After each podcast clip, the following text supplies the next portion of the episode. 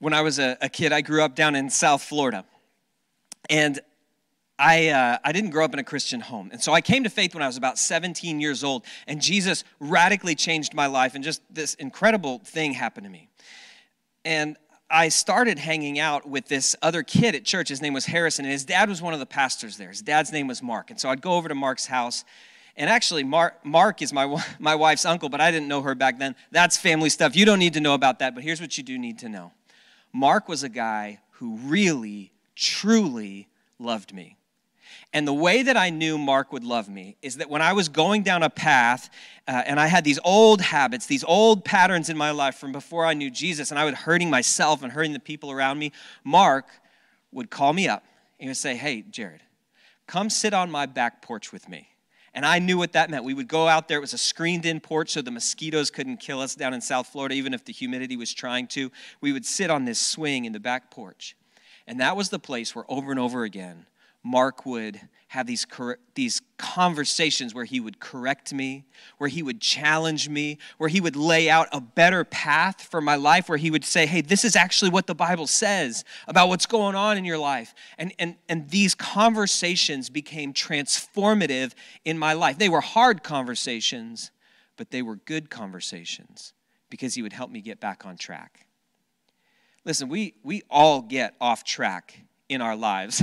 sometimes. And one of the things that I noticed, and the reason we're doing this teaching series together, is that 2020 was a difficult year, and 2021 has not let up.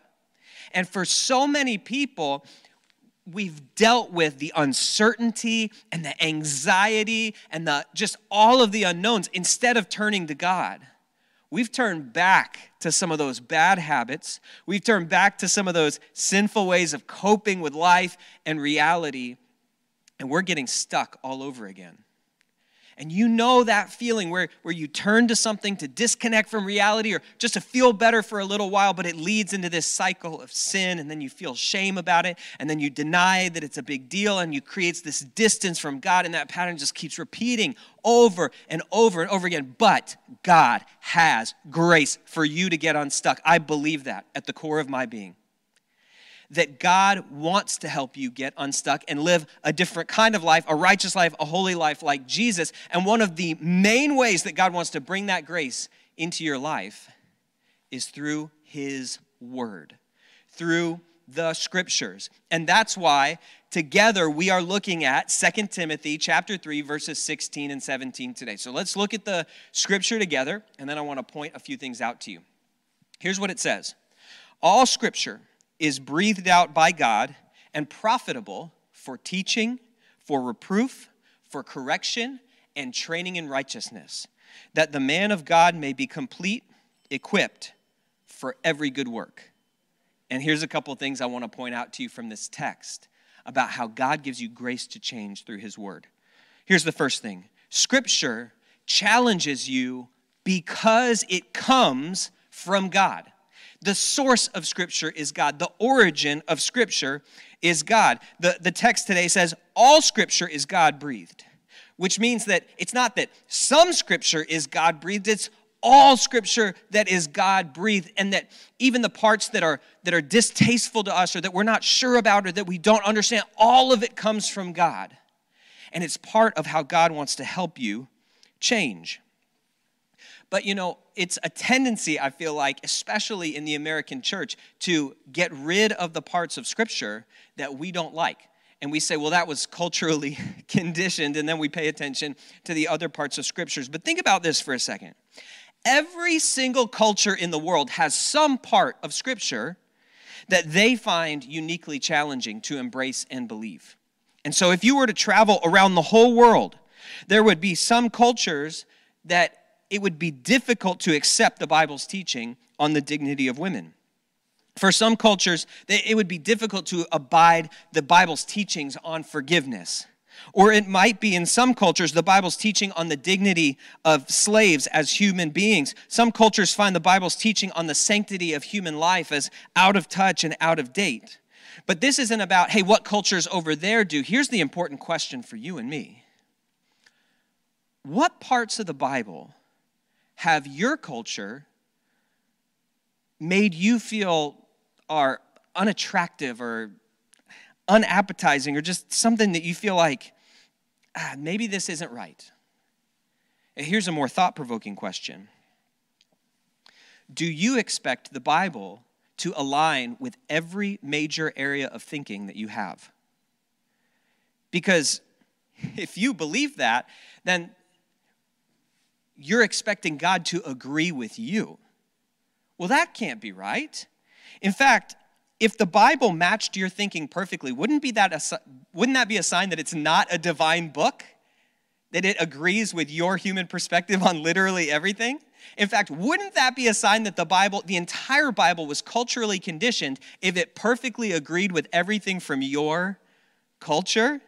No, no, there are parts of the Bible that always challenge us in whatever culture we find ourselves. And this idea that the scriptures challenge us because they come from God, this is the precondition for having a two way relationship with God. Well, think about this. If you were ever wrong about something, how would God challenge you about that? How would God correct your thinking on that?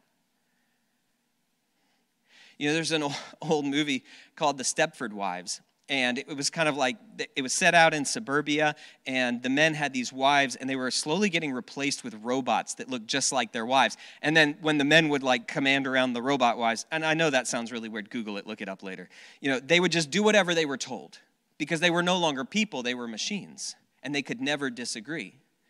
You know until the bible can challenge you and correct you you can't have a relationship with god where he ever disagrees with you you can only see God through the lens of American Christianity, and He can never challenge you. So, Scripture has to be able to challenge your thinking. And it does challenge your thinking because the source of Scripture is God Himself. Here's the second thing I want to point out from our Scripture today, our text, is that faithful ministers use Scripture to challenge you. Faithful ministers use Scripture to challenge you. The verse above says that Scripture does its work of teaching, rebu- rebuking, correcting, and training in righteousness so that the man of God may be thoroughly equipped. And in this context, the, this letter was written by Paul to his protege Timothy, and it was actually the last letter that Paul ever wrote. And he was giving instructions as a man of God to Timothy. That means like a someone who's serving God to any sort of church leader, like an elder or an overseer of any kind. And because the scriptures come from God, these sorts of ministers should be using it to challenge you. Now, in this letter that Paul writes to his protege Timothy, he encourages him, he warns him. He says, Hey, listen, uh, false teachers are going to come into the church. And, and people are going to walk away from the church because they're going to want to hear whatever they want to hear. And so in this section, he gives Timothy a final charge. In other words, Timothy, here's what I want you to do when I'm gone. And he, he says, you, what, You know what your work is, Timothy? It's scripture. It is, it is preach the word. Don't move on from it. You don't need some new fad to change people. You don't need some other tool. You don't, you don't need to reach beyond it. Everything you need for life and godliness and faith is found in the scriptures. Stick with those scriptures because they come from God. Now, I want you to listen to this quote from Paul. This is the, the very next verse after the one I read to you earlier. And, and think about whether this verse could not have been written to American pastors and be talking about social media. Here's what Paul said I give you this charge preach the word, be prepared in season and out of season, correct, rebuke, and encourage with great patience and careful instruction. And listen to this for the time will come when people will not put up with sound doctrine Instead, to suit their own desires, they will gather around them a great number of teachers to say what their itching ears want to hear. Isn't that a crazy verse? You know, it, it reminds me, it makes me think of when you say, Man, I wish the Bible actually said this. And so you go online to social media, and I guarantee you, if your itching ears long to hear that, you can find somebody out there who's saying that. And in fact, because of social media, you can put yourself in a bubble where everybody agrees with that and says that. But the, the true work of a minister is not to tell you what you want to hear, but to challenge you with the scriptures. And listen, if you want to change, if you want to get unstuck and grow in a holy life and become more like Jesus, you need ministers who will faithfully teach the Word of God to you, every part of it. And then you'll tend to change and grow. Here's the third thing I want to point out to you is that Scripture challenges you to live differently, not just to think differently, but to live differently. In this verse that we're looking at today, there's a progression of change in your life. And the outcome of that progression is you living a righteous life. And, and, and again, that's what this series is all about. It's about you getting unstuck, leaving behind those sinful ways of living, and stepping into righteous and holy ways of living. And the Bible gives us four words to show the progression of how, how the word does its work. It says that it's useful for teaching. And this is a word in Greek that also means doctrine. And so the first step to change in your life is to come to a different understanding of what's true. Listen, here's the truth. You hear a thousand messages a day, both explicit and implicit, that are counter to what the scriptures teach. That it's counter to what the scriptures teach about greed and money, about lust and sexuality, about godliness and about self control. And, and, you're constantly hearing something else. But here's the thing for me, and, and I hear that from smart people, I hear that from dumb people, I hear it all over the place. But Jesus rose from the dead. And so if I'm going to listen to somebody else other than other than Jesus, then they're going to have to do something more impressive than rise from the dead. Like my savior defeated death. And so I'm going to listen to him and listen to his voice and let him teach me what is true. So it's useful for teaching. The second thing is it's useful for reproof. And this means, it's got the word proof in it. It means to show you where your life doesn't align with the truth of God's word. It's not whether I think your life is off course or whether your mother in law thinks your life is off course. It's about does your life line up with God's word, which is something that my mentor Mark would do for me on that on that swing on his porch in South Florida is he would say, "Listen, here's what's going on in your life, but here's what the Bible says." That's reproof. It's when God shows you through his word that you are off course. It's when the Bible calls self obsession and self flaunting the sin of vanity. It's, it's when the Bible says hoarding wealth for yourself is a form of greed. You have to let it do its work. The third word it uses is it says it is useful for correction.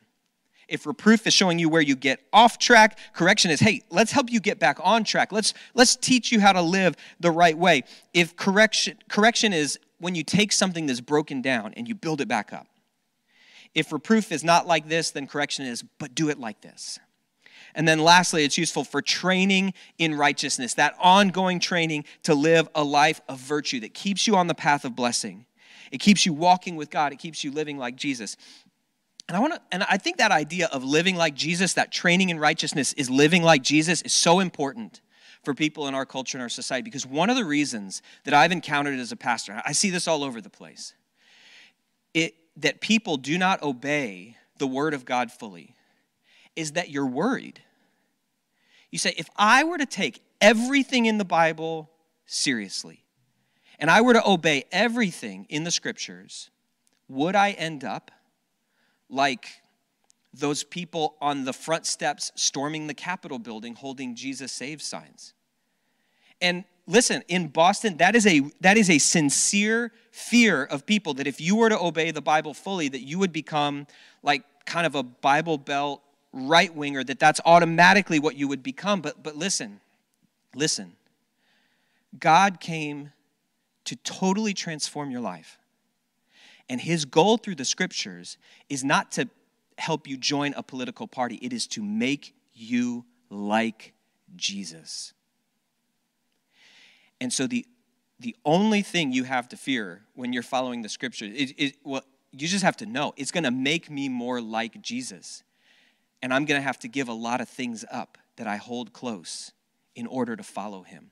And so there is no fear in becoming like Jesus, the most loving and wise man who ever lived. And so that is the progression of how God changes you through his word. Now, when you leave here today, you know, it's not enough just to say, oh, the scripture, that's a good thing. You have to let the scripture challenge the way that you think and the way that you live. You've got to encounter it and really wrestle with it. you know, it's the beginning of the year, so a lot of Christians have started Bible reading plans. But the truth is, it's not about how much scripture you get through, it's about how much scripture gets through you and about how the Lord changes you as you wrestle with his word. So you've got to get your the word into your life in such a way that it can challenge your thinking in your life. And there's a couple of ways that I want to encourage you to do this. One way that you can do this is by committing to show up and, and commit to attending church. Show up for Sunday services. When church is online, say, I'm going to be there online.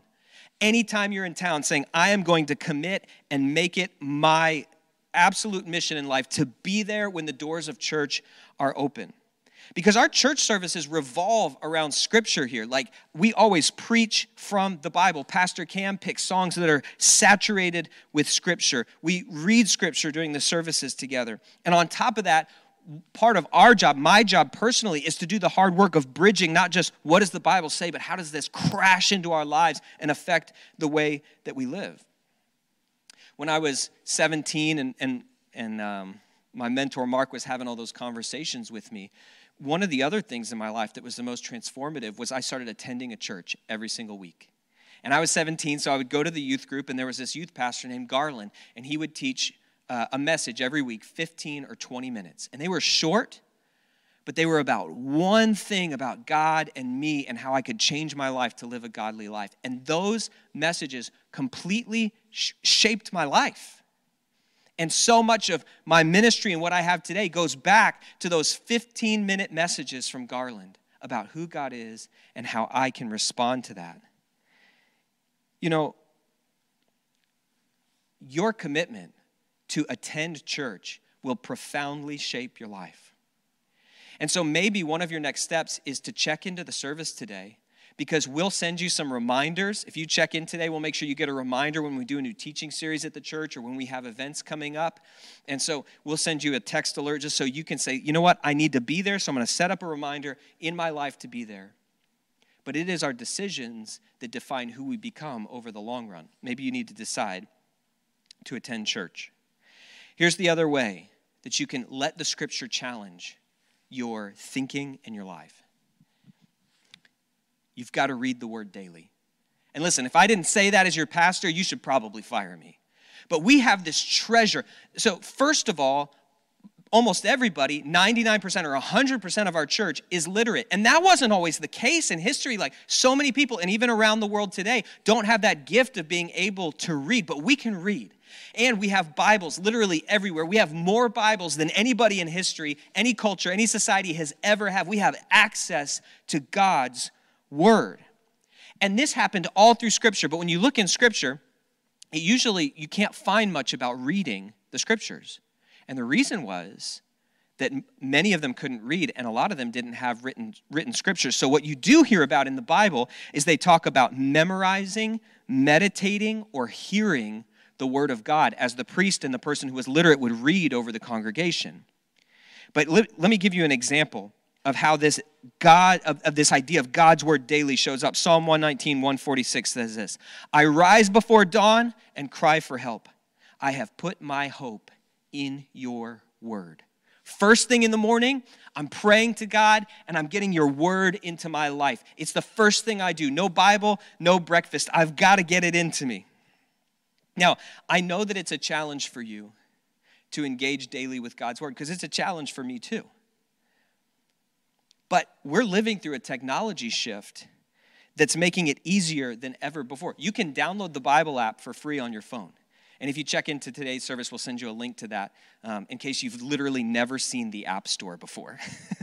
but you can download the Bible app on your phone for free and listen to the Bible. And so sometimes when I'm on the train or on my way into work, I just listen to Scripture and let it wash over me the same way those earliest believers did. And so you've got to get the Word into you. Because if you're spending quiet time with God, but you don't have the word, you're just spending quiet time with yourself. Because how's God going to speak into your life?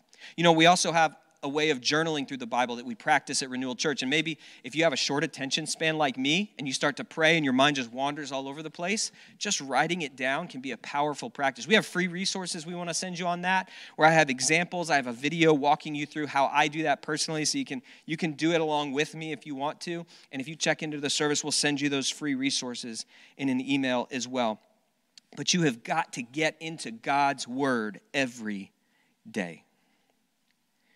You know, as we as we close today, I just want to reflect on what a treasure it is that God gives us his word so that we can change.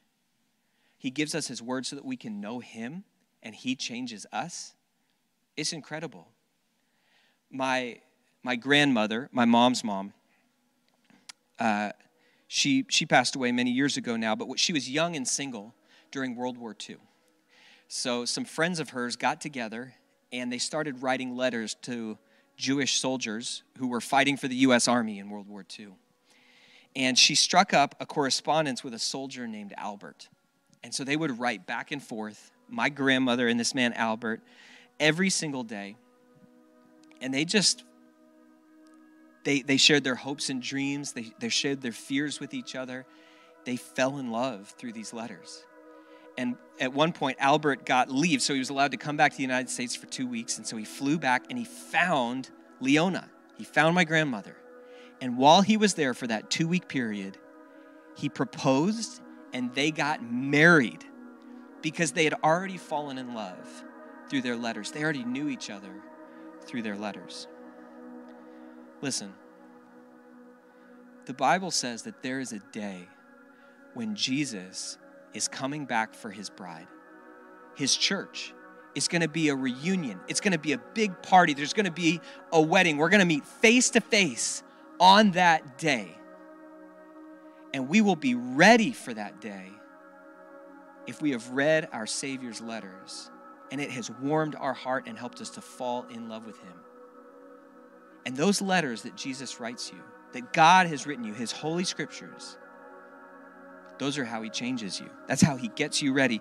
Ephesians 5:27 says Christ will present her to himself as a radiant church, without stain or wrinkle or any other blemish, but holy and blameless. Jesus wants to help you get unstuck, to live a holy life, to live a righteous life, to pursue God with everything you have.